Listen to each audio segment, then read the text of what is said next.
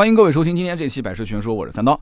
今天这期节目呢，我相信很多的好朋友都已经提前知道了我要在节目里面聊的话题了。那么在节目开始之前呢，我还是想说两句。呃，还会有一些听友他可能不知道这几天啊网络上发生了什么事情，也不知道今天这个你要聊的是什么话题。那么这样的一个热点的事件，我觉得大家可以啊，先稍微了解一下。了解完之后，你再听今天这期节目，你才会有一个比较完整的概念。因为节目当中，我不想把这件事再从头到尾的去说一遍，它是怎么来的，发生了什么。大家可以直接搜索订阅号“百车全说”。啊，在百车全说订阅号里面回复关键词“维权”啊，你就可以看到一条推送链接。这条链接里面有关于这起事件的完整的视频，包括音频、文字各个方面的介绍。那么你了解完之后，你再去听今天这期节目的话，我相信你才会有一个比较清晰的一个概念。这一起事件发生的这几天呢，我也一直在我们的微信群里面和大家保持交流，而且我也得知了一个非常意外的信息，也就是这一起事件其实最早。拍摄那三段小视频的人就是我们的听友，他的名字叫野风 so，那么也在我们的节目下方留言了，而且他跟我是这么说的，他说当时我拍完这个视频之后，第一时间我就发给了盾牌，我可以说全网第一个收到这个视频的人应该就是百车全说这个媒体。完了之后，盾牌回了复了两个字收到。后来我问了一下盾牌，因为那个时候我出差刚回来，所以呢这个一前一后一忙，这个视频当时就没有转到我的手上。我后来也是通过其他的一些平台才看到了这么一个网络热点事件。但是呢，在微信群里面和大家保持交流之后，我也了解到了很多的好朋友对于这一起事件从各个角度的分析以及得出的结论。那么很多结论其实对我来讲是很有启发的。那么也感谢大家在我们的微信社群里面踊跃的发言啊。那么这几天呢，我也连续发了好多篇微博，表达了我的一些观点。那基本上每一篇微博的留言量都是一百多条、两百多条。那么这些观点其实。我今天节目里面想说的，跟微博上发的有一有些地方是重复的，但是更多的是补充。今天我节目里面，我觉得篇幅实在是太长，因为这个稿件我写了将近两天半，洋洋洒洒从各个角度都有去分析。但是我觉得，最终我删减完之后啊，因为我节目时长我想控在一个小时之内，我只留下了两个话题。这两个话题呢，一个方面就是关于现在这一件事情，其实一直发酵到现在这个程度。作为一个曾经的 4S 店的从业人员，我对于 4S 店目前的这种服务到底出了什么问题，到底哪些地方需要改革，我有太多的话需要去讲，真的是这样的。另外一个方面就是，为什么这个女车主，大家现在对于这个女车主就是几乎都是正面的评价，没有任何负面评价，对不对？他可能遇到这件事情值得同情，但这只是一方面。另外一方面，大家有没有发现，就这个女车主每一次她的发言，她的逻辑都是非常的清晰，她的表达的内容非常具有说服力。是不是？所以，你想一个具有这么强大说服力的人，这么强大的说服力的内容在网上传播，可以引起这么多人的共鸣，大家不觉得说这是个很神奇的力量吗？但是你看那个店总的那个录音，他只要店总一开口说话，没说几句，大家都不爱听了，甚至他的言论还引来更多的一些声讨啊！所以，这就是在我们日常生活当中说服力这件事情。到底是怎样炼成的？就是怎么才能像这样一个女车主一样，能有这么强大的说服力呢？我讲个不好听的，将来如果一旦大家要遇到一个维权的事件，你不要认为说你拿个手机啊，你看你看，你现在侵犯我的权益了，我来维权了，你就简单的说几句话，你发到网站上去，别人就会去听吗？不可能。所以我觉得今天我最终缩减到只有这两点，在我的节目里面去聊。第一个就是刚刚我说的四 S 店目前太多的需要改革的，就是服务方面的需要改革的地方，我有很多话想讲。第二个就是。一个像这种女车主，她具备强大的说服能力，她是切中了哪些点？我想跟大家去沟通。那么针对这件事情本身呢，四月十四号，央视财经评论其实已经做了报道，也就是昨天，我今天四月十五号在。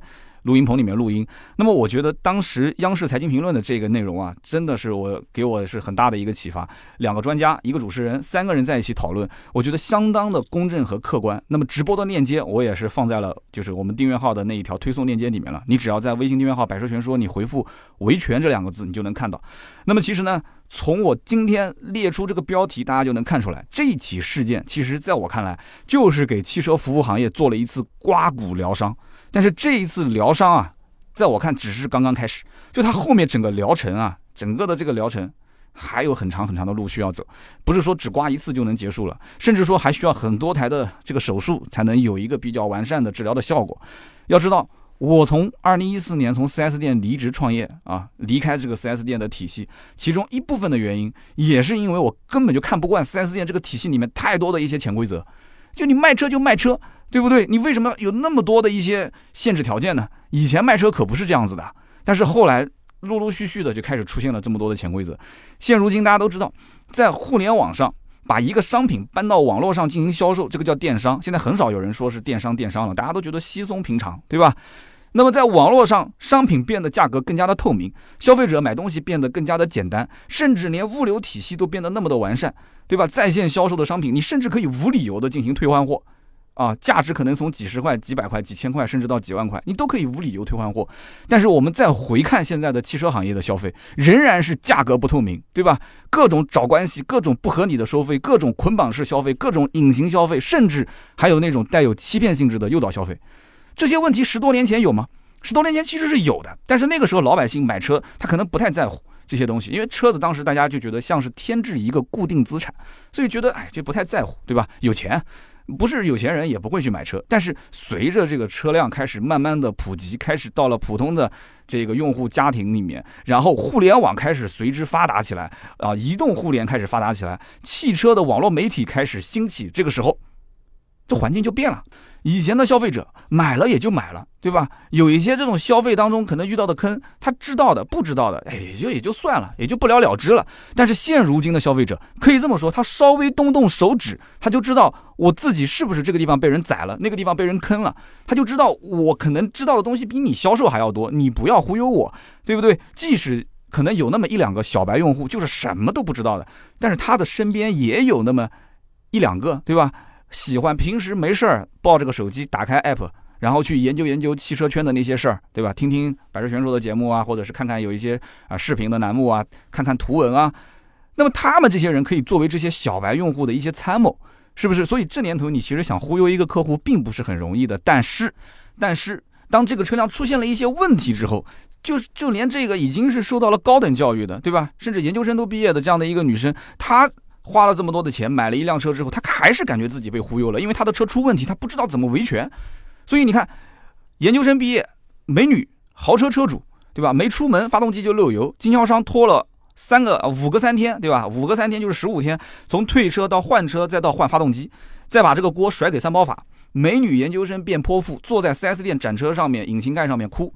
这些点汇聚在了一起之后，它就像一个核弹一样的在网络上引爆，就炸开整个网络，就成为了一个现象级的事件，对吧？所有的网友大家都在同情这个女车主，但是同情的同时，我觉得更多的是产生了共鸣，产生了强烈的共鸣，对不对？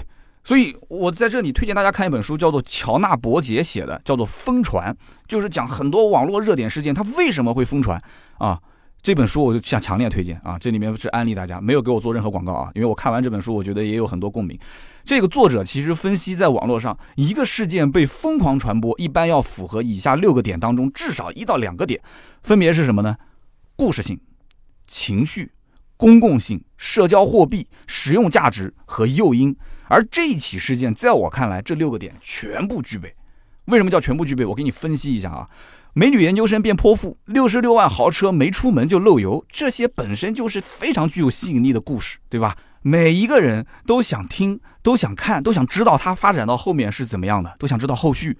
而车主维权这个话题本身就是具备公共性的，店大欺客，在汽车消费领域大家都是深有同感，是不是？而坐在引擎盖上哭诉，这种画面感能够强烈的引起消费者的共鸣，观众的共鸣。你想，观众的这种。看完之后的同情心，看完之后这种愤怒的情绪一下子就被点燃了。而这个内容在传播的过程当中，这件事情又成为了近期人与人之间的一个谈资，谈资也就是社交货币。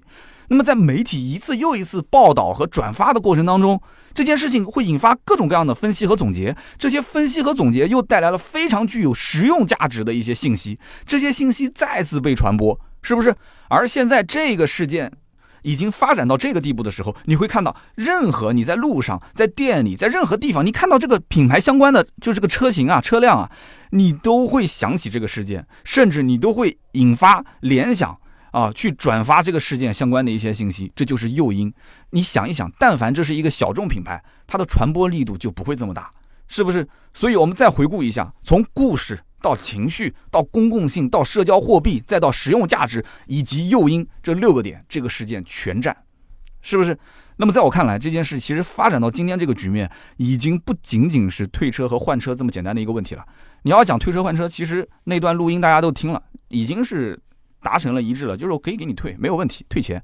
但是自从那一段车主跟 4S 店总经理的录音谈判录音曝光以来，大家现在的话题已经不是什么退和换的问题了，大家的话题又转到了另外一个层面，就是当时那个录音里面提到的金融服务费。这是个什么费用？它到底收的合不合理？它的服务到底体现在什么地方？那么那段录音，我相信很多人都听过了啊。如果没听过，也可以在我们的订阅号发这个维权，然后你就能听到这段录音。那其实这一段录音，我在微博里面已经分析过前半段了。前半段也就是那一个 4S 店的总经理所表达的观点，我当时做了一个分析。那有有些人可能没看过我的微博，所以我可以再重新说一下。当时的店总的这段录音，其实完全可以让整个局面扭转。这是一次非常好的公关的机会，但是很遗憾，他的这一段的表达其实是一次非常失败的公关案例啊。所以我当时微博上我就总结了六个点。那么第一个点就是店总当时在录音开头的那个部分，他先是解释了自己为什么到今天才会露面。这个解释其实我觉得第一个是苍白的，第二个大家根本就不需要知道这个事实不重要。你为什么今天才露面不重要，重要的是你就是今天才露面，对吧？那么这个你解释了半天，又是去德国，又是在开会，又什么的，你这是火上浇油的行为啊！你去德国，你去开会，你的事情重要，我的事情就不重要了吗？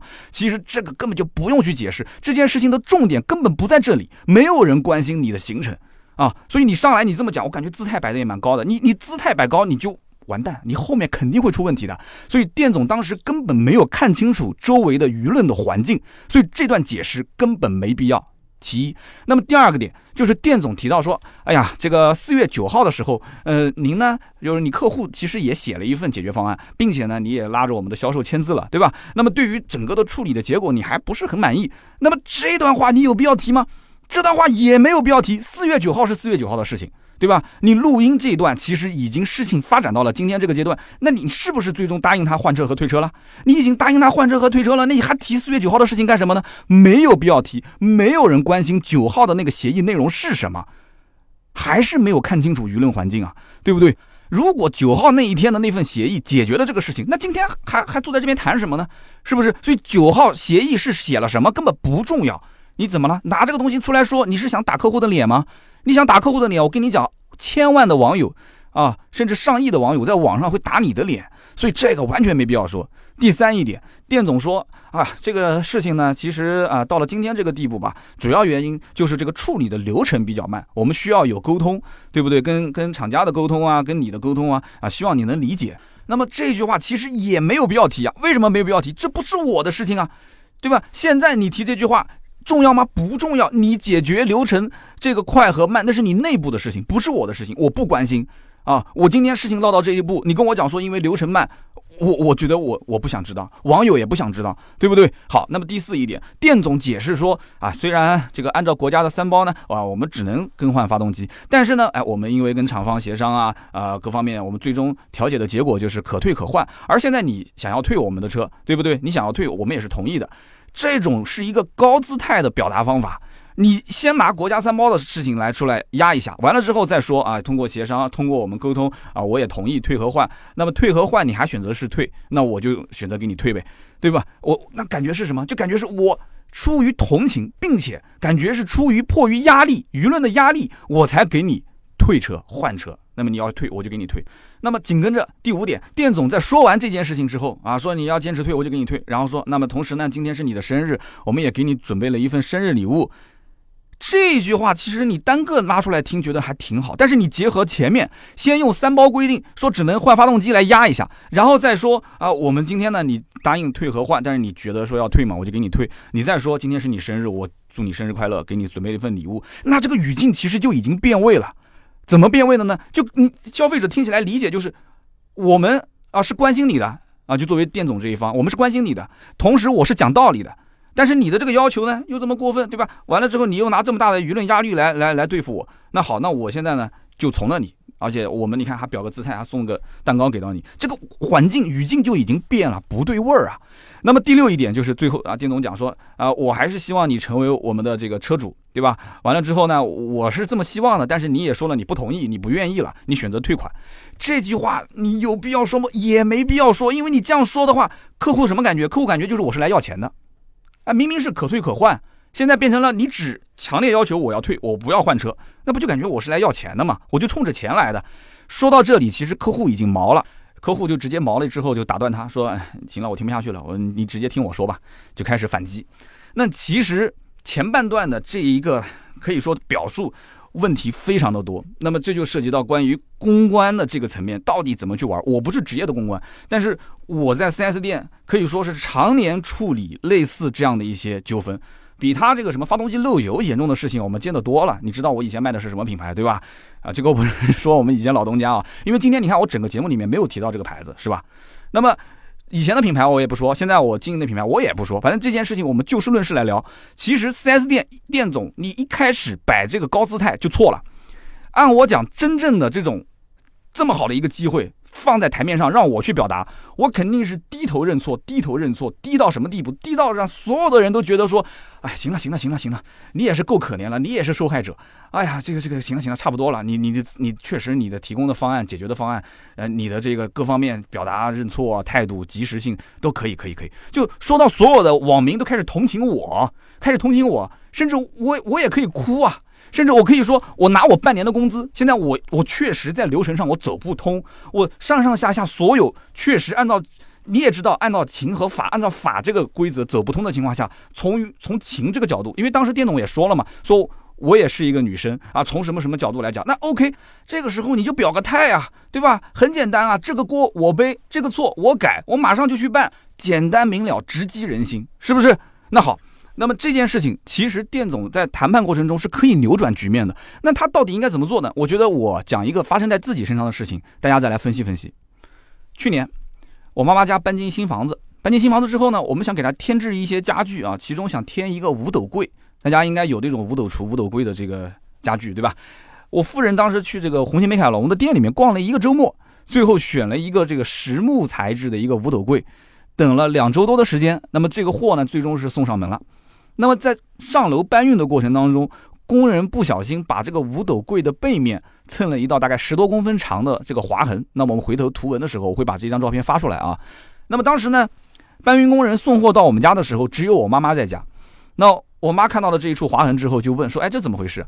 那搬运工人说：“哎，这实在不好意思，我们搬的过程中不小心蹭到的。那么希望我们能够理解，理解是理解，但是这个柜子其实价值一看就是也不便宜吧。”对不对？实木的东西都不便宜，所以我妈当时也不知道该怎么处理，所以当时就问我的夫人。那么我夫人讲说，那那这怎么办呢？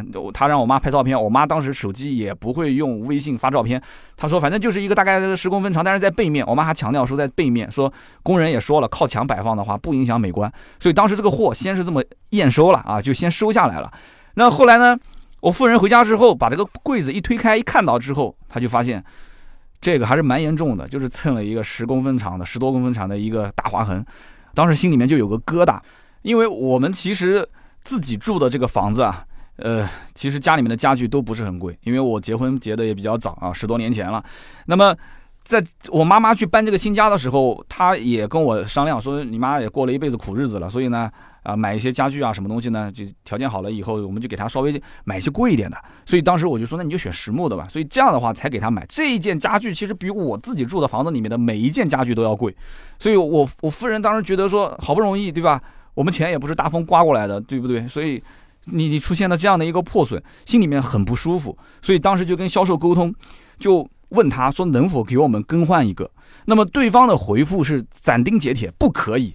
为什么不可以？他说这是行业的规定，实木家具在搬运过程中，哪怕就是受损了，就只能修复，不能更换。我就想问问在座所有的这个听友，你们有买过家具的？你们有没有遇到过这种情况？是不是只能够修复，不能够更换？然后我相信听友当中肯定也是有做实木家具的这个工厂的这个这个相关的人士啊，你也可以告诉我。我到今天为止，其实我都不知道这个事情是不是这个行业的潜规则。完了之后呢？我的夫人就不乐意了嘛，一听说你这么斩钉截铁，就只就不可以退，只能是不可以退，甚至连换都不可以换，就只能是修复。那他说，那我是不能接受的，对不对？然后跟他沟通，那怎么沟通？对方的答复都是斩钉截铁的，就是不行，退不可以，换也不可以。那我夫人后来就没办法，就找其他途径，就拨打电话给厂家，厂家的回复也是一样的，说这个对不起，我们只能够修复啊，我们只能够修复。哇，我当时我的我的夫人当时火就蹭的一下就上来了。他说那我怎么办呢？我要维权啊。然后我说你打幺二三幺五，他说这个跟打幺三幺五有什么关系啊？然后他就先打了个电话给到这个当时是在红星美凯龙买的，给红星美凯龙的客服打电话，要求给一个说法。红星美凯龙其实还是算蛮讲究口碑的啊，他对于经销商啊这些会有一些协调的工作，他就去沟通。呃，在这个沟通的前提条件下，对方终于是答应赔偿两百块钱。那你说我是为了这两百块钱吗？这个柜子也价格不菲啊。我为了这两百块钱，我就想讹你一下吗？根本就不是这样子的。但是最终在给赔偿的时候，销售还说了一句让人非常不爽的话。他是这么说的：“他说，你一直跟我说要谈赔偿，这个钱我现在赔给你，但是我要告诉你，这个钱是让搬运工人赔的，是扣了他们的工资。你要知道，人家师傅辛辛苦苦一个月才赚那么一点点辛苦钱，哼，你也是真的忍心啊。”好了，这句话我当时。真的是把我这个夫人气的是，哎呀，就是他的第一反应就是，如果当时你是这种态度的话，那我就坚持要求退，我连更换、包括修复、包括你说的这些，这个就叫什么来着？就是赔偿两百块钱，我根本就不会同意。你现在跟我谈这个事情，啊，钱转回来之后来一句啊，这个这钱是让搬运工人赔的，你这不是恶心人吗？是不是？所以说做到这一步。最终销售还反而去恶心了一下这个消费者，你想想看，可想而知。你说汽车行业，那我想问实木家具行业这个潜规则有没有人出来曝光一下呢？哈，那你总不能让我夫人坐在那个实木的五斗柜上面哭吧？我来拍一段视频，然后发到网站上，对不对？谁来同情我呢？啊，那关于这件事情，我不知道大家如何评判啊？有人讲说，哎呀，就不是背后就是划了一道划痕嘛，这也无所谓，那是因为巧。那要如果是正面呢？十公分的划痕，一个漂漂亮亮的一个实木的柜子。他说只能修复，不允许更换，你同意吗？后来我也问了我我的这个夫人，我说如果那个划痕在正面，他说只能修复，不能更换，你同意吗？他说我肯定不同意，我要我要走一切的途径去维权，必须给我换，必须给我换。所以这件事情跟结合今天的六十六万买车的这个维权事件，其实我觉得本质上没有什么区别，对吧？也是买回来刚开始还没怎么用，甚至我连验收我都我都不我都已经告知他，我在验收的过程中我就发现了这个问题，但是对方其实给的答复都是非常简单啊。就换都不可以，退是更不可能，只能修复。那么对于一个消费者，怎么用法律的武器来维护自己的权益呢？在过去我们其实不是很清楚，现在网络如此发达的一个时代，我们好像是有一点点清楚，但是又不知道该如何下手，该怎么操作，对吧？有人讲说啊，这个这年头买车都是凭运气，对吧？你跳过一个坑又跳过一个坑，你防了一个套路又防了一个套路，但最后呢，你把车买回来，你没问题还好，如果一旦有问题，你只能认栽。真的是这样子吗？真的是这样子吗？我推荐一部电影啊，但这电影跟其实维权没太大关系啊。电影的名字叫做《守望者》啊，这里面其实关于正义和实力，关于背叛和绝望，你其实去看完电影你就知道了。这整个社会啊，什么叫公平，什么叫做实力，对不对？就这个世界有的时候没有绝对公平，只有绝对的实力，对不对？所以这一期讲这个维权事件当中，我觉得本来说这个女车主她只是孤身一人，她的实力是远远弱于这个店家的。也就是大家所说的店大欺客，但是随着她的这个事件被网络放大之后，对吧？网络放大以后，所有的网民全部成为了她的盟友，她的这个实力一下子就暴增了。那么最终连主流媒体也开始加入报道的行列。这个时候他的实力可以这么说，他的实力已经可以轻而易举的碾压这个 4S 店，甚至可以碾压这个品牌。那么这个时候，我觉得有些事啊。有些事情已经不是他自己可以控制的了，甚至我可以断言，这个女生的私生活肯定也是受到了一定的影响啊，这肯定是必然的。那么在整个这个事件传播的过程当中，发展到周日的那一条录音的曝光为止，其实大家对于 4S 店现在说啊收取金融服务费这件事开始进行了一个热议。那么其实收取金融服务费，这已经是整个汽车行业的一个潜规则啊。那么这个费用简单的理解就是厂家为了促进汽车的销售，给予。你买车的这个人在贷款买车的过程中，金融贴息啊，厂家的金融贷款给你做一些的补贴。那么贴完息之后，有的车呢一年到两年，有的是十八个月，它就会有一个免息；有的呢可能两到三年，它会有一个低利率。这个所谓的低利率怎么个低法？其实就是低于银行的正常的车贷的利息。那么就拿我当时买的那台车举个例子，我二零一五年的时候买车，那么当时我是总共贷款了二十万。那么二十万，按照百分之三的金融手续费的话，啊，金融服务费的话，他应该收我六千块钱，这个钱我也给了，啊，我是一个十多年的汽车老销售，那有人讲说，那这笔钱连三刀都逃不过去，那谁能逃得过去？其实话不是这么说的，你要这么想，这笔钱我当然知道他收的其实没有什么道理。他提供什么服务呢？他提供了什么服务呢？个人征信是我自己跑到银行去打的，贷款签字是我带着我老婆，我还记得那天还下着个雨，啊，下着个雨，我们俩冒雨去 4S 店去签的，4S 店最多就是收了我的材料，帮我提报了一下材料，仅此而已。就这么一个动作，你要收我六千块啊？你收我六千块，我也不傻。但是问题是合不合理是一方面，另外一方面，为什么我给了他呢？很简单，因为汽车金融的这个贷款手续简单，下款快，并且最关键就是加上手续费，你再加上他的那个贴息的政策，你加在一起，总的这个利息其实比银行正常做车贷的利息还是要低。为什么？因为我记得印象中当时很巧，农业银行跟我当时车行有一个总对总的合作。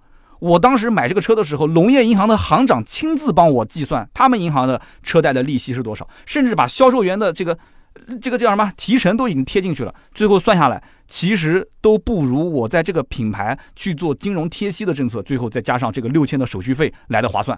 所以我才会说哈，我就给你六千吧，我就走你的这个金融贴息的贷款啊。我这么比下来之后，这。确实，在这个 4S 店买，他这个金融贴息加手续费还是划算的。我心甘情愿交了手续费，做了汽车金融贷款。如果一旦要是农业银行当时算出来的那个利息便宜，我百分之百是找关系把这个免掉，我不在你这里做。但是车主提出了疑问啊，那为什么这个钱到最后这个时候你才提出来说有这笔费用？而且这笔费用为什么是转到了私人账户？其实这跟我刚刚说的已经不是一个话题的范畴了。这个话题的范畴其实就在于它的流程和规范是出了问题的。那我相信绝大多数的 4S 店应该是不敢收钱的时候全部是走私人账户吧？谁敢这么玩啊？他肯定是通过刷卡刷到财务，财务最起码要开一个收据出来。当然，其实你开收据也是不合规的。但是很少有店家会说啊，我给你这个金融服务费开发票，你只有开具了这个发票，这笔费用才能进入监管，是不是概念啊？如果说这笔费用你不开发票，其实你就涉及到偷税漏税。女车主当时不是说了吗？她的贷款手续费一万五千多，这家店其实随便想想，一年至少一两千台车吧。我们就算两千台车，这家店两千台车，平均如果一台车是一万块钱，那这家店就有两千多万的收入是没有开具发票的。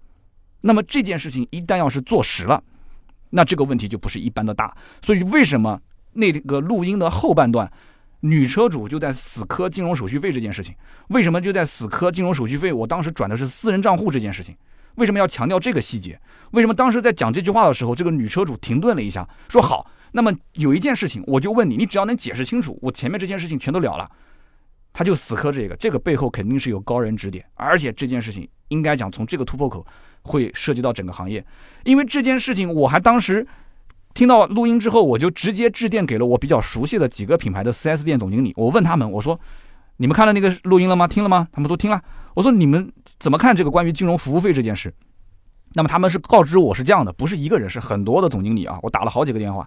他说：“其实，在很早之前，关于收取这些所谓的金融服务费。”法务，因为每家 4S 店有法务部门，法务部门就告知啊，要稍微谨慎一些行事。那么这种服务费用，首先要做到店内的明示，就是价格明示。同时，在销售这个商品的过程当中，也告知销售顾问，你在计价的时候要把这笔费用写进去，要做到提醒。那么在收费的时候要开具发票啊。那我就问他，我说，那你发票怎么开啊？他说，那就开服务费呗。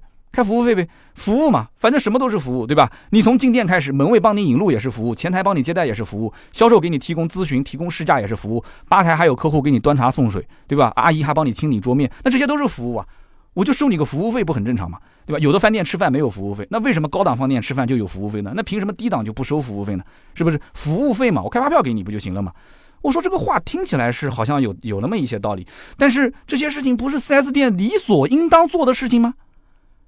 你又没有说提供什么很高规格的额外的服务，而且这个服务我又没有选择性呢？我就问他了，他说：“哎，他说你也是我们曾经的同行，对吧？这个里面所谓的金融服务费，他到底为什么收？你也是很清楚的，对不对？他是不是服务？他是不是服务费用？你也很清楚。那收的意义是什么呢？我们刚刚前面已经解释过了，收的具体意义是什么。所以我把这个发票给你开出来，我给你提供的是个服务，你认了不就行了嘛？所以我当时听完这个话，我也只能是苦笑啊。我也只能是苦笑，他讲的也没有错。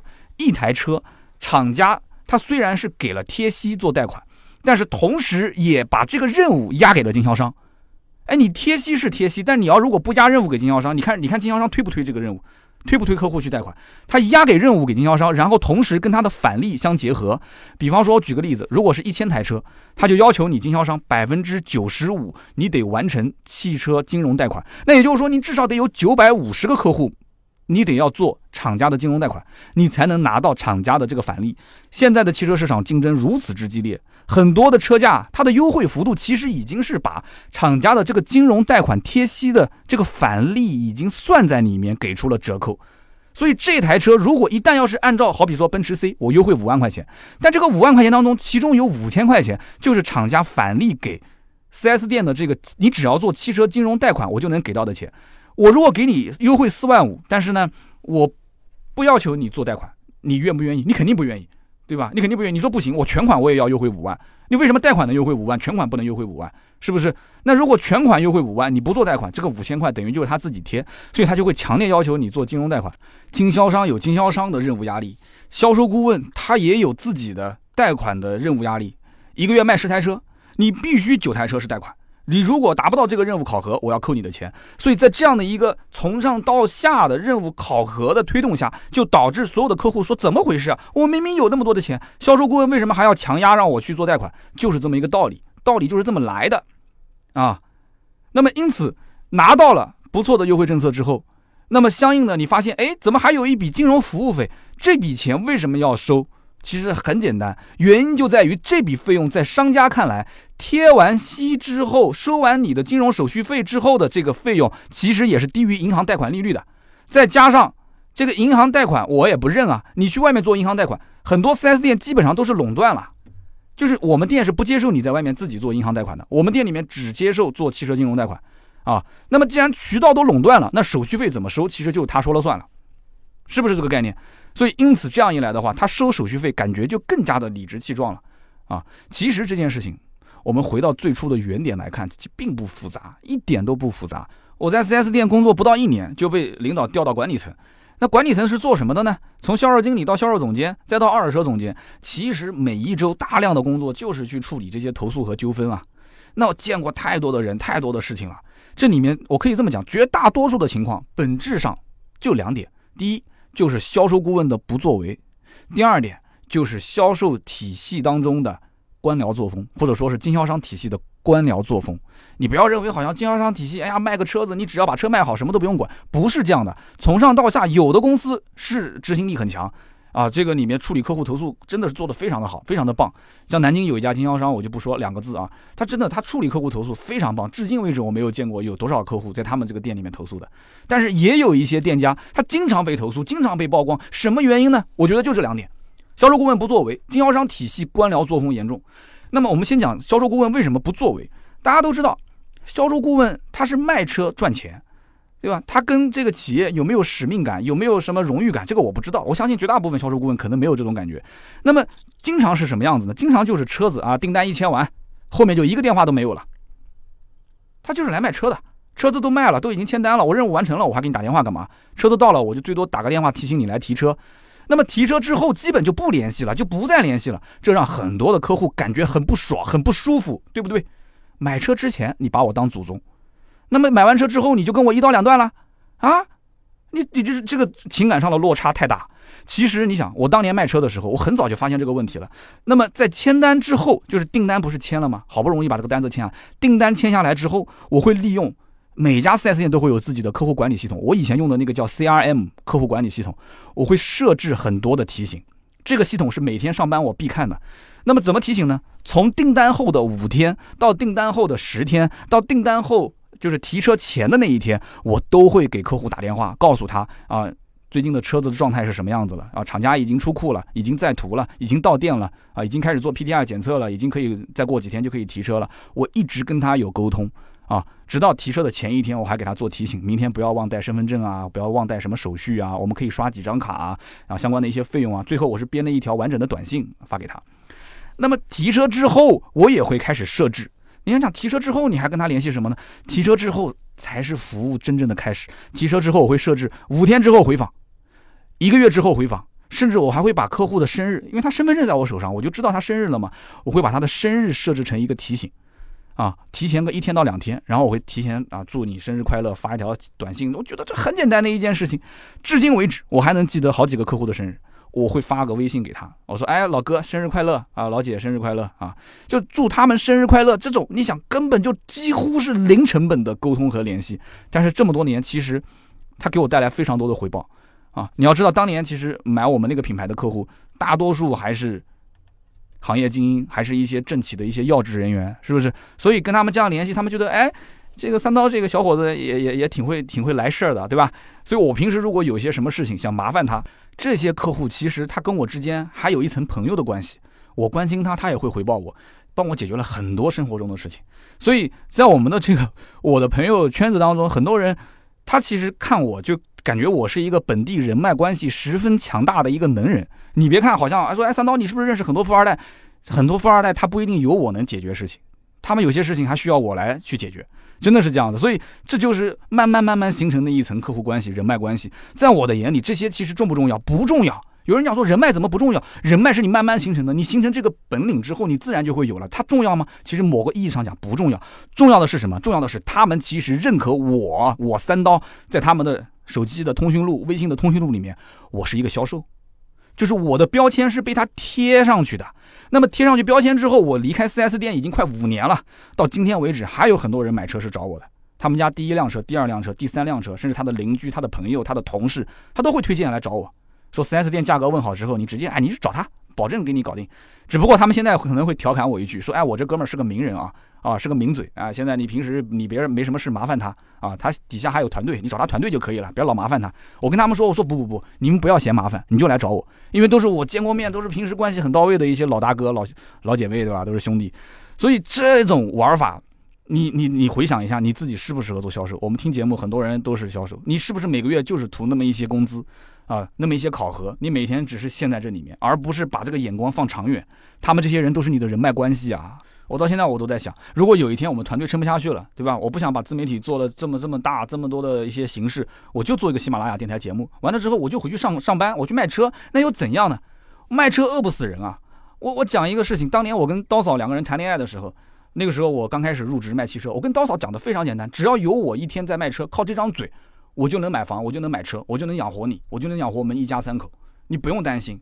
啊，当时刀嫂就这样子看着我。啊，我他也没没说任何话，但他心里面其实是相信我的，所以就靠这个人脉关系的积累，就靠这种处理问题的方式跟方法，他有的时候格局和你解决问题的这种思考路径，它不是一天所能形成的，它需要你站在一个比较高的角度，然后往远处看，你才能会形成这种处理事情的为人处事的一些方式跟方法。所以，客户第一时间遇到车辆有问题的时候，你换个角度去想，按照我刚刚讲的这种层面。我想跟他成为人脉，成为这种，成为这种关系网络，成为这种朋友。那销售在客户的眼中，其实一旦出现问题的时候，其实是非常容易拉近你们俩之间距离的。他是觉得销售你是我唯一可以依靠的人啊，对不对？销售顾问当得知客户车辆出现问题的时候，这个时候我肯定第一时间我表现出我非常非常非常我关心你这件事情，对吧？我要让对方知道这件事情。是最重要的，其他事情都不重要。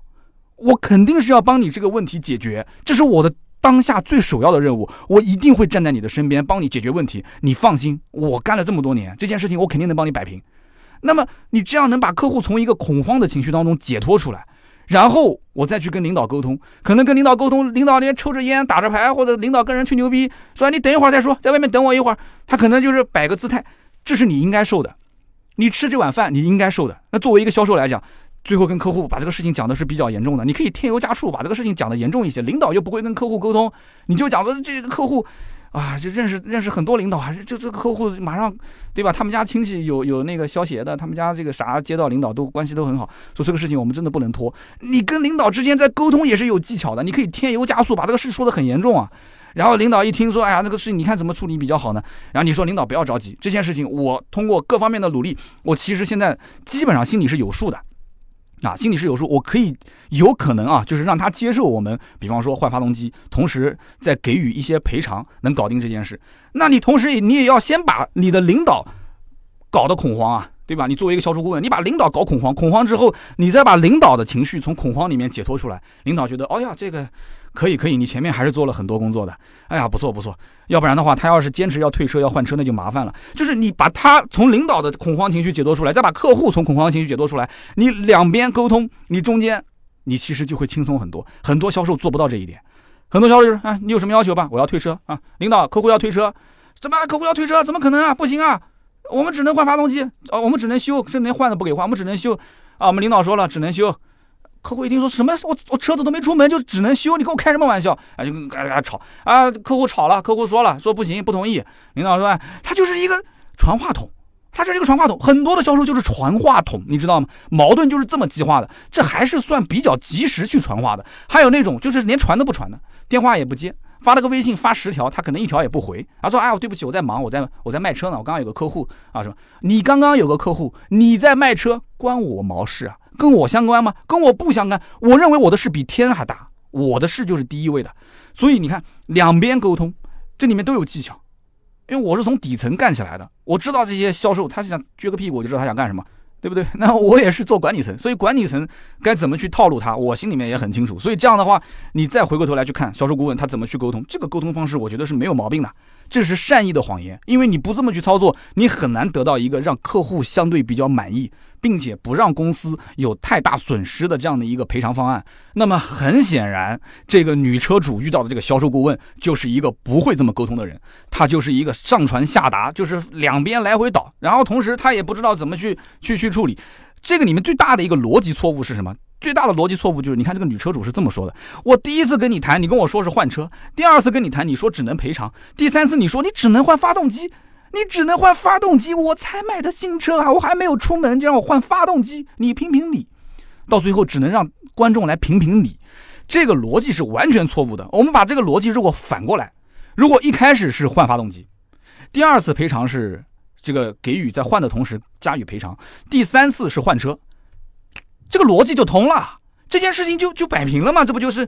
那为什么会出现这种一而再再而三的，在客户的眼中，就解决方案是层层缩水，对吧？客户说我是因为好说话，你是在欺负我，你是在紧紧的紧逼我，紧逼客户，你在找我的底线，你知道吗？你找我的底线，你要让客户有这种感觉，那这件事情是绝对没有办法去处理的，是不是？那如果说是我，我陪同客户来处理这件事情，我作为一个销售顾问，我肯定是安抚他的情绪，让他先。先不要恐慌，甚至让他先开心起来。我逗乐，我就像逗我的女朋友一样，我把她逗乐。你不要担心，我永远陪伴在你的身边，我是站在你这边的。你可能是第一次买车，但我不是第一次遇到这个事情。你要知道，我卖了将近十年的车，我是老司机啊啊！我经常遇到这样的事情，你要相信我，我一定有能力帮你解决。你给我点时间，好不好？我们虽然说不想遇到这样的事，但遇到这种事情，我们不怕它，不怕事，好不好？我安慰你。完了之后，我赶紧去跟领导汇报啊，然后开始车辆进入检修程序啊。怎么跟领导去汇报？我刚刚也说了，让领导先恐惧啊，恐惧完之后再把领导从情绪里面释放出来。如果这个车最后检测出来真的是有问题的，那这个时候我觉得我跟领导是更有底气啊。这车子确实是有问题的，客户确实是还没开出门啊。那这个时候我提供即使是维修的方案，我是不是可以跟领导再争取一个赔偿方案啊？开了这么多年的 4S 店，遇到这些事情，我相信都不是一起两起。而且一定肯定是有人在当地是有一定的社会关系，他也曾经拿到过一些赔偿方案的。那我可以说啊，那为什么那些人有关系的就拿到了一些赔偿方案呢？对不对？我可以跟领导，但不能这么讲啊，就是说啊，领导，其实我想争取一个方案，那个怎么讲，怎么样，怎么样？因为毕竟六十多万的车也是我们的优质客户，这个这个客户一旦要是把他留在我们店里面，那将来他不管是事故啊、维修啊、保养，甚至在他带客户，他那女孩不提了吗？我问我买 AMG 的朋友。对不对？那就说明这个客户身边还是有很多优质客户的。我可以跟领导去做这些沟通，我要争取一个相对比较丰厚的赔偿方案。那有人讲说，那这个毕竟你是刚买来的车啊，你刚买来车就要修，客户肯定不能接受。你就算拿赔偿方案，你怎么拿？对不对？你怎么拿这个赔偿方案怎么拿捏？好，那我们也可以细化说一说。首先，第一次谈判的时候，一定是不能把。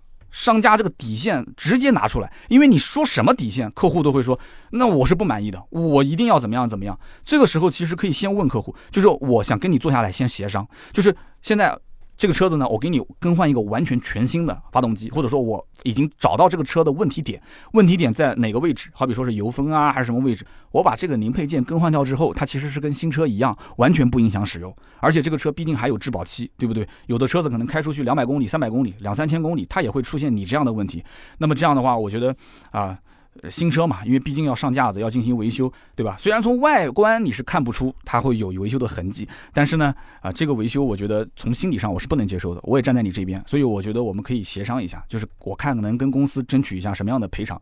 如果仅仅是维修就这么说，如果真的是要涉及到换发动机，那这件事情我觉得，那这个安抚客户情绪的难度可能会大一些，但是也要跟他去沟通啊，对吧？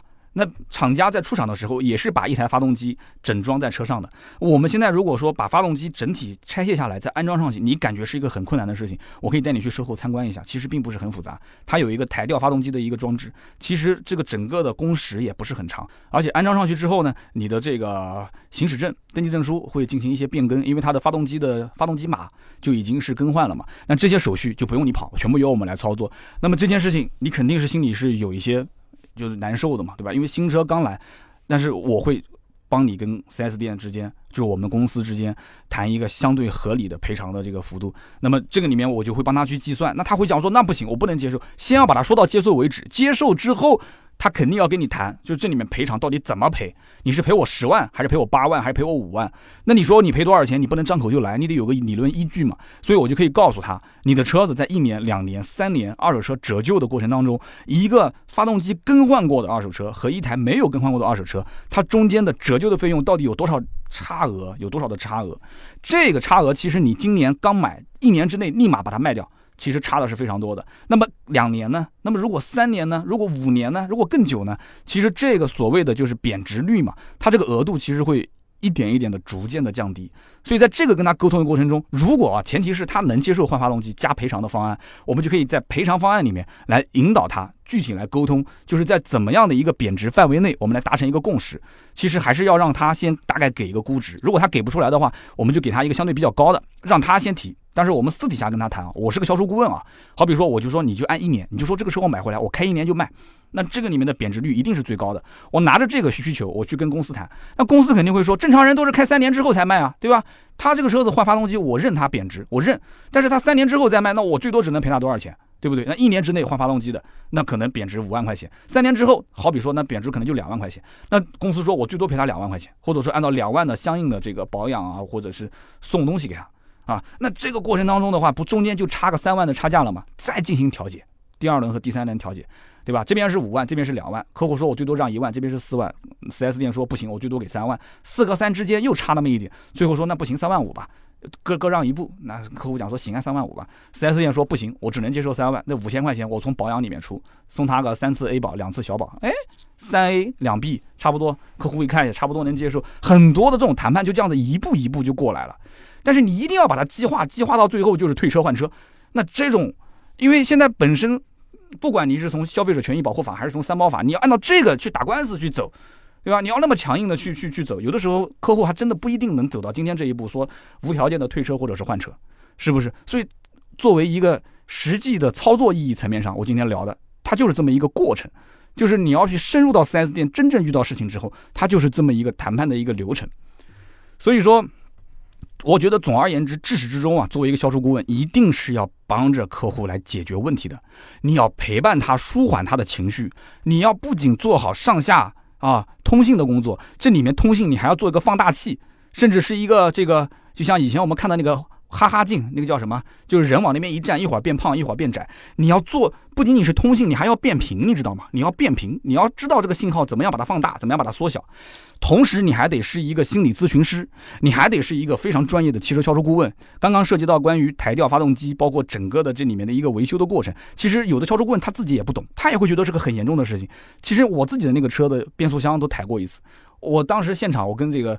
那个哥们儿讲，我说你这边抬发动机的事情多吗？他说那旁边那一辆就是抬发动机的。他说又不是是很困难的，对吧？几个工时就结束了。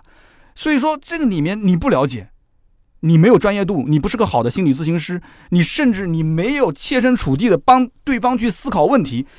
我讲个不好听的，这一个期间啊，就他遇到问题的这个期间，你甚至关心他的生活，我觉得都不过分。你就当他你当他的那段时间临时的男男朋友又怎么样呢？对不对？你关心关心他生活，你说哎这个。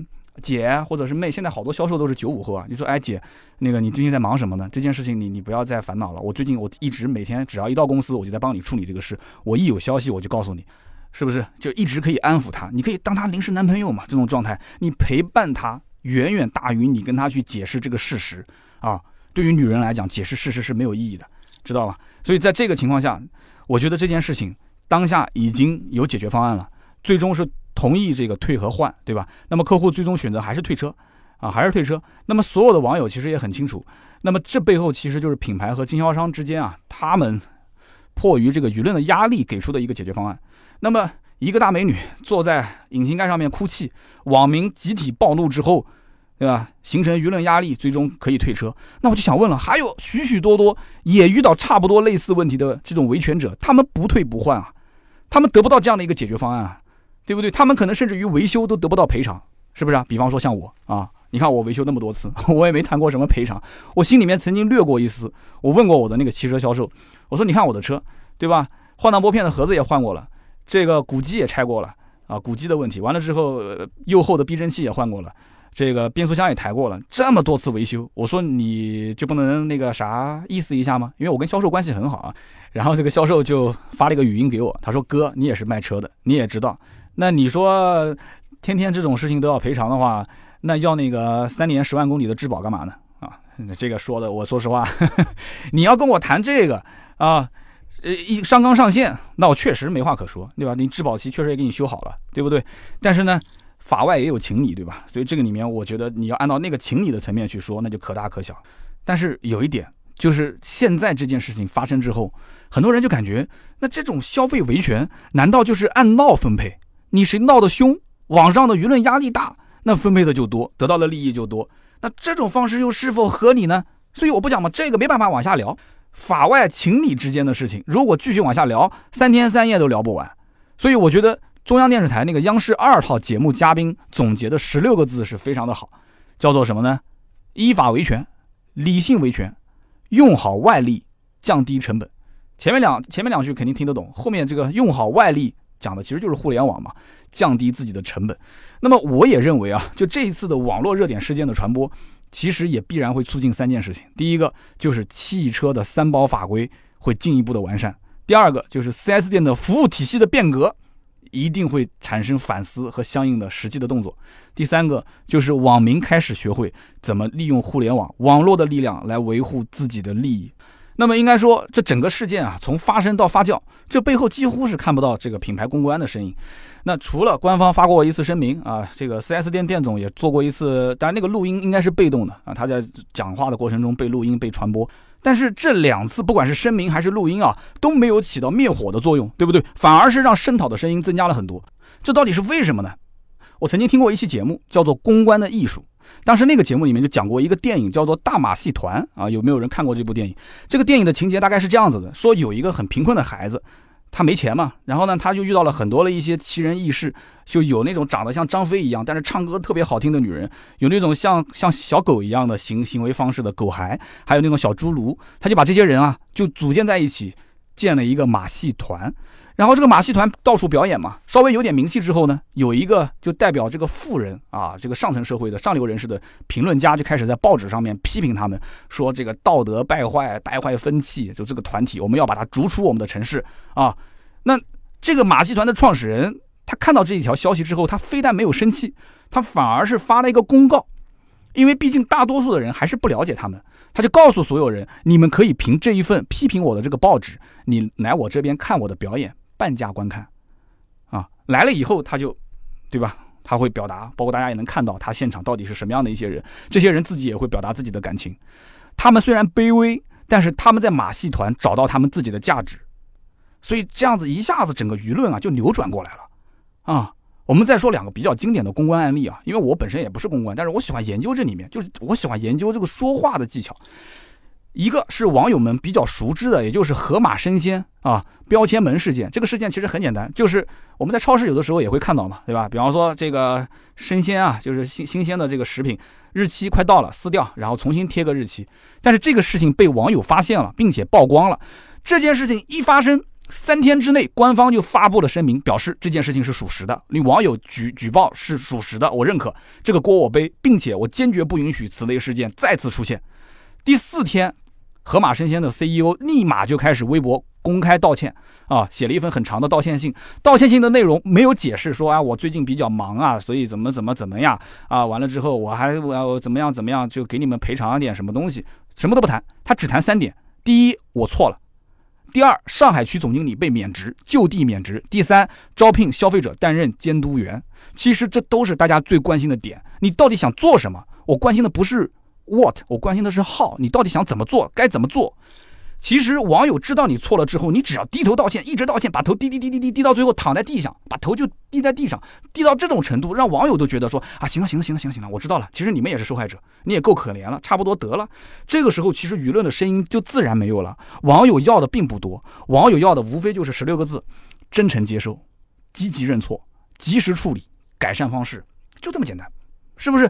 你的态度始终是要谦卑，你要敬畏网络的力量，你要敬畏消费者。有网友总结的更精辟，公关的原则是什么？这锅我背，这错我改，这就去办。我们节目开头就说过，你要知道真相其实是可以选择性的展示，但是公关是对外的最后一道窗口，这个很关键。我们再说一个比较经典的公关案例啊，这个也是当时在《公关的艺术》那个节目里面说的。当时我听到主持人讲说，有一家叫做 EMC，也就是易安信，这是一个非常老牌的数据存储公司，二零一五年被戴尔收购。这家数据存储公司当时有一年被爆出服务器有一个非常非常严重的隐患。你要知道，服务器是不能出问题的。服务器出问题，对于一家公司，特别是互联网公司来讲，这是一个非常非常严重的这个灾难。那对于这家数据公司，那就是属于是灭顶的灾难了，对吧？大家都要求退货。当时这一家新 CEO 啊，刚刚才上任，他面对这个危机处理的方式是什么？他直接选择向死而生，不辟谣，不推诿。直接就发了一个非常强悍的公告啊！这公告是这么写的：首先，我认错，啊，这是我们的失误；其次，我告诉所有 EMC 的客户，你有两个选择，第一个选择，你可以买竞品的产品，并且这个产品的费用由我们来掏；第二个选择，我们可以保证第一时间给你换上完全没有问题的新设备，但是请给我们一些时间。你要知道，当时如果百分之七十以上的用户选择第一条，这家公司立刻就破产了。甚至我估计就不要百分之七十，百分之五十的客户选第一条他就破产了。但是结果是什么呢？结果是只有百分之五的客户选择更换竞品，由你来买单；百分之九十五的客户是愿意接受他进行啊这个设备的更换，就还是选择你们家。所以这次的危机可以说就被成功的化解了。而且这家公司还打了一个超级大的广告，也就是 EMC 这家公司特别的诚信，特别以用户为中心。其实讲了这么多的案例，很多人啊，你想一想，当我们面对危机的时候，首先想的是什么？是逃避，是拒绝。在和对方沟通的时候，我们经常会用啊，不不不，不是这样的啊，不对不对，会用 but 这个英文单词是吧？你去否定对方，而不是说用 and 啊，对对对，是的，你说的对。然后同时，我觉得吧，它不是这样子一种描述的方式，它会天生的有一种拒绝。这里面我不讲嘛，前面说到了关于格局的问题。首先，你看事情的眼光不够大，格局不够大，你只看到眼前，啊。雄辩嘛，就在眼前。你只要这一场辩论的战役胜利，而不是你要整场战争的胜利。你就是想看眼前的战役是胜利的就行了。所以这个时候会出问题，会出很大的问题，这是一个格局的问题。而且还有一个人在生气的时候，其实说白了，本质上就是什么？就是因为自己的能力解决不了你眼前的问题。你仔细想想，是不是这样？每一次生气。那就是因为你的能力解决不了眼前的问题。人类的恐惧和害怕，其实就是在进化过程当中存在的一个认知的残余。我们站在楼上往下看，哇，感觉心里面瘆得慌，这是本能啊，是不是？这是本能。所以发生危机的时候，网络事件一旦要是发酵，其实大家关心的根本就不是 what，就这件事情是怎么来的，我已经不关心了，而是 how，你到底应该怎么继续往下做，怎么去处理事情本身不重要。再强调一遍，怎么解决这件事情才是最重要的。你看这件事情，其实到今天为止怎么解决，一直都是舆论在推动啊，就没有人主动出来站出来说。在任何热点事件中，其实它都有一个受力点，这个受力点其实不难找，找到之后，你只要用那那那那几个字，就是这锅我背，这错我改，这就去办，用这个方法你去消除它这个受力点，这件事情自然就平息了，对不对？但是大家经常看到的是，每个人都见到这个点了，但是大家都视而不见，甚至有一些这个。被动的这一方啊，还轻举妄动，这就像什么？就像那个川航的那个飞机啊，大家都知道，驾驶舱是有三层玻璃，乘客的这个侧面的窗户是两层玻璃。当时那个川航的那个飞机驾驶舱的玻璃破损，这什么个概念啊？但是呢，最后查明原因是什么？查明原因其实就是那个玻璃前挡风玻璃舱上的那个螺丝，它的应力啊，它的多拧了一点，还是少拧了一点，我记不得了。它就那个螺丝，其实就是没有按照标准嘛进行作业，没有按照标准进行作业，就导致了这个惨剧的发生。你想一想，其实，在互联网这个社会，是不是你也没有按照标准的方式去进行操作呢？现在网民的力量已经不是当年的那种力量了。他不是一个人啊，所以有的时候营销的方式已经不能是从以前的单从一个点往外面不停的发射信息进行宣讲啊，进行这种单向传播。现在是什么？现在是一种交流和谈话，是双向的啊。我前面提到的那种就是热门事件的传播的六个点，有人会问说，那个总经理为什么他说了几句话我就那么不爱听呢？啊，为什么他能混到今天总经理这个位置呢？是不是很多人讲说，我连我不懂公关的人，我都觉得这个总经理说的话公关能力就不行啊？可是你要知道，其实很多人啊，他在突然面对这种这个危机的时候，他的交谈能力是丧失的。他会说话，但是他也不会说话。当他开口说话的时候，你想在这个时间面对这样的一个人，你说什么样的内容会导致什么样的结果？其实这里面大有学问，大有学问啊！胡雪岩当年做生意那么成功，他就说过嘛，不笑不开口。说话始终面对每一个人。刘德华在面对媒体拍照的时候，一两百台相机，他会从每一个角度停留一秒钟，一直不停的这样子微笑啊，转换微笑转换。他要保证每一位记者能拍到一张眼睛正对着相机的正面照，这就是格局和能力啊。这个不是面临突发事件的时候你突然会具备的这种能力，而是你平时养成的一种反应啊，是不是？当然，如果你要是仔细看，你还会发现一个细节，就是那个女车主。她说话说服力特别的强，特别的厉害。她的那种能力是怎么样形成的呢？对不对？她坐在引擎盖上面哭泣，你看她在哭在说，但是她说的每一句话都直击人心啊，是不是？但是那个店总在谈话的时候，为什么那段录音店总讲的没几分钟就被人打断了，就被他打断了？你会发现女车主的整个的言语，言语清晰，逻辑紧密，就是这个女车主她具备一个很神奇的能力，就是强大的说服力啊。关于说服力这个，我可以推荐大家去听啊，万维刚老师的一个日课啊。说服力分为三个等级，真的非常厉害。哪三个等级呢？武器级，这是大师级别啊，特朗普、乔布斯都是这个级别的。那么这个级别的人，他说出来的话可以让听他话的人不仅仅喜欢他自己，喜欢我啊，同时可以让他不喜欢他的竞争对手。啊，这是第一个，就是武器级。第二个是认知科学家，认知科学家其实就是可以把他的一些理念，把他的一些方程式，把他的一些这种，呃，概念移植到你的脑海里面，然后呢，你就在这个体系里面行为做事。那么第三一个呢，就是商业级，商业级就是包括像市场营销啊、品牌管理啊、危机公关啊这些。那么当时这个万维刚老师在节目里面就说了。一个案例，这个案例呢是关于特朗普的。其实我对于美国选举这些事情我都不关心啊，但是这个案例，即使你不了解这个什么美国总统选举，我觉得你听一听也是有帮助的。特朗普在共和党初选的时候，他的演讲一般是分成三个步骤。第一个就是他先说一个大方向是特别正确、大方向特别正确的这个话题，但他的说法是非常的夸张啊。然后呢，他或者会在这个说的过程中找一些事实性的错误，有意的放在这里面。第二个就是等着别人去批评，因为他已经是有一些夸张和错误的这个言论了嘛，等着别人去批评。第三个就是人们在不断批评特朗普的时候，其实等于就是花更多的时间在谈论特朗普，对吧？等于就是说特朗普说的话是很重要的，等于就是说这个人也是很重要的，就是美国的民众啊，甚至全国的媒体、全球的媒体都在去讨论他的时候。所以总结来说，他说的是不是事实？是事实，但是他其实故意露出了很多夸张的说法，甚至是错误的说法。但是这些事情重要吗？这些夸张和错误重要吗？不重要，而是他整整个提出的这个第一个层面的这个问题，反而是变得很重要。所以武器级的说服力其实就是六个字，叫做先同步再领导。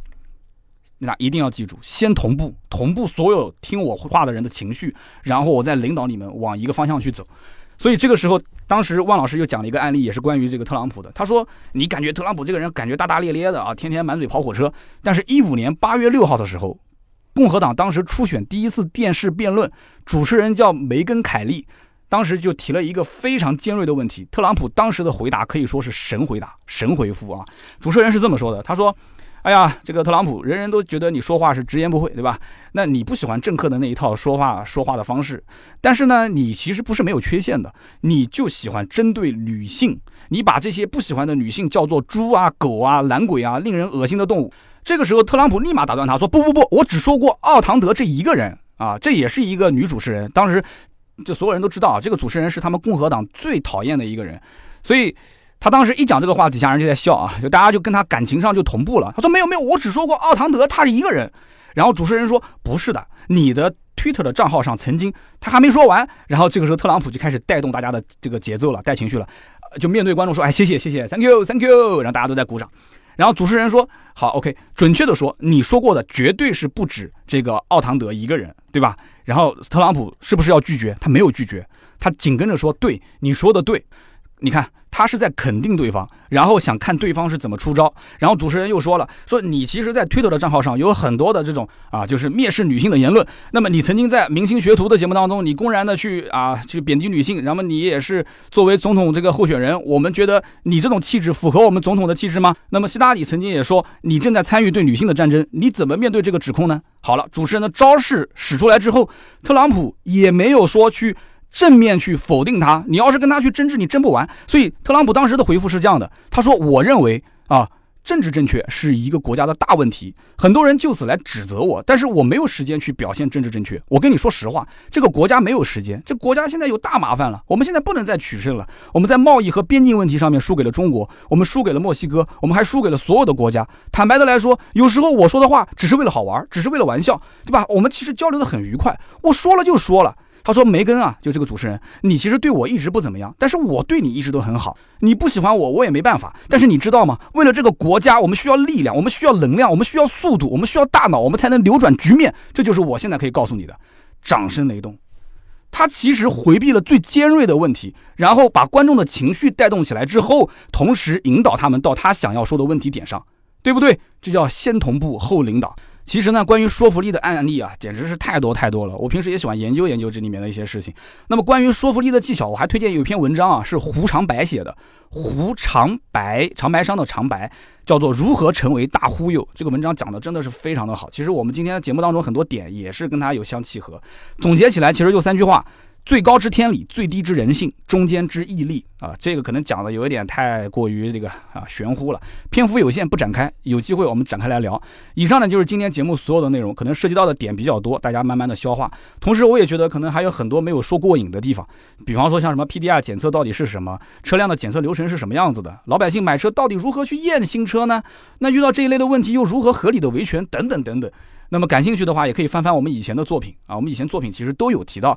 以后我也准备着手去整理一份完整的清单，让大家随时可以查阅。那么更多的内容也可以到我们订阅号“百车全说”啊上面去搜索，当然也可以加我们私人微信啊，四六四幺五二五四，盾牌也可以帮你。啊，去解决一些问题。那么这一期节目呢，我相信留言互动我就不需要再抛什么问题了吧？那么关于这个话题，大家其实都有很多话想说，那就希望各位能够在听完节目之后踊跃的留言，留言和评论是对于主播最大的支持，谢谢各位。那我也会在留言区抽取三位听友，赠送价值一百六十八元的芥末绿燃油添加剂一瓶。那么下面呢是上一期节目的留言互动环节。上一期节目呢，刚刚我前面提到的那位野风，也就是网络上第一个拍摄这三段视频的听友。他当时说了，他说当时我第一时间就拍了，后来我就把这个视频给到盾牌，同时给到了西安宝马的摩托群，然后呢，这个事情最后就被网上发酵了。所以呢，我我我觉得三刀这个媒体应该是全网第一个这个收到这个事件的媒体，同时。我觉得这个事件也很想听三刀发表他的言论啊！我今天这期节目也就说了一整期了，对吧？那这位野风 so，那么恭喜你啊！我觉得你当之无愧可以拿到我们的奖品。虽然我当时不是网络上第一个发这个视频的人，那么第二位叫做天堂鸟。三，他说这个我作为纯电动车主，因为上期我们聊的是关于这个纯电动嘛，就是这个吉利的几何 A 的上市。他说我作为一个纯电动的车主，我说说我的观点啊，就是我的身边不管什么品牌纯电动车主，从特斯拉到荣威到蔚来到比亚迪到小鹏，都有一个明显的特点，就是比销售都要了解电动车。买纯电其实想的都是非常清楚的，就是电池到三电管理啊，再到这个驾驶的特性，我们都很清楚。那么其实现阶段卖纯电动车其实很容易，因为车主比销售更懂电动车，你只要价格满意，我付钱提车就可以了。他说现在很多的一些这个电动车主还是比较标新立异、特立独行的。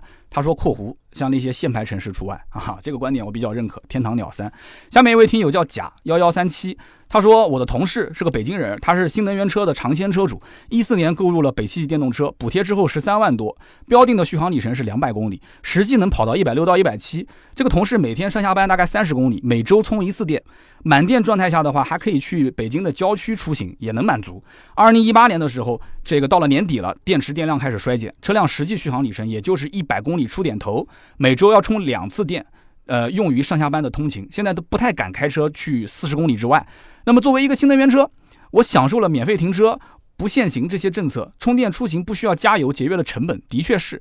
但是呢，同时也困扰于续航里程确实是短，对吧？确实是短。那么直到这个月呢，他的这个同事把这台车卖出去了。四年前十三万多购买的，但是现在卖出去也就卖了两万多块钱，两万多块钱啊。他说当时就幡然悔悟啊，就是说这个真的印象太深了，所以感慨说不是限行限牌的城市，其实买电动车，他说我还是保持一个比较谨慎的态度。说电动车确实在城市代步是适合的，但是同样的钱买了一台车之后，保值率有点伤人。关于电动车保值率的话题，我觉得有机会我来找一些行业内的人士跟大家一起好好的聊一聊。那么以上就是今天节目的所有的内容。这三位听友也希望你们能够点击头像发私信，把你的快递信息给到我们，跟我们联系。每一位赠送价值一百六十八元的芥末绿燃油添加剂。那么以上节目呢，我希望大家多多在节目下方进行评论和这个留言啊，评论留言是对我最大的支持。听到最后的都是老铁，老铁一定给我留一条，好不好？那么加我们的微信四六四幺五二五四，如果有什么新车或者是二手车。车的价格咨询可以联系我们。好的，我们周六再继续聊。周六我们聊的是什么呢？就是上海车展。周六见，拜拜。